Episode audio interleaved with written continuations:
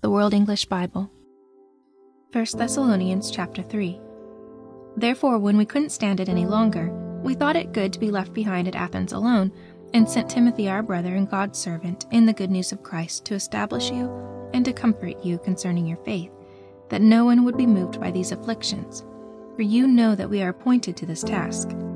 For most certainly, when we were with you, we told you beforehand that we are to suffer affliction, even as it has happened, and you know.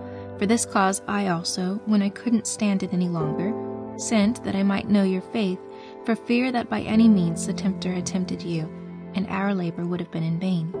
But when Timothy came just now to us from you, and brought us glad news of your faith and your love, and that you have good memories of us always, longing to see us, even as we long to see you.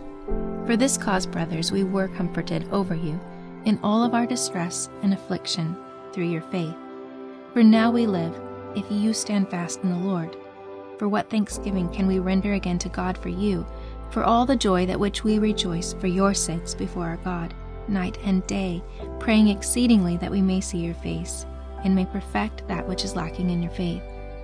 Now may our God and Father Himself, and our Lord Jesus Christ direct our way to you. May the Lord make you to increase and abound in love toward one another, and toward all men, even as we also do toward you, to the end that he may establish your hearts blameless in holiness before our God and Father at the coming of our Lord Jesus with all of his saints.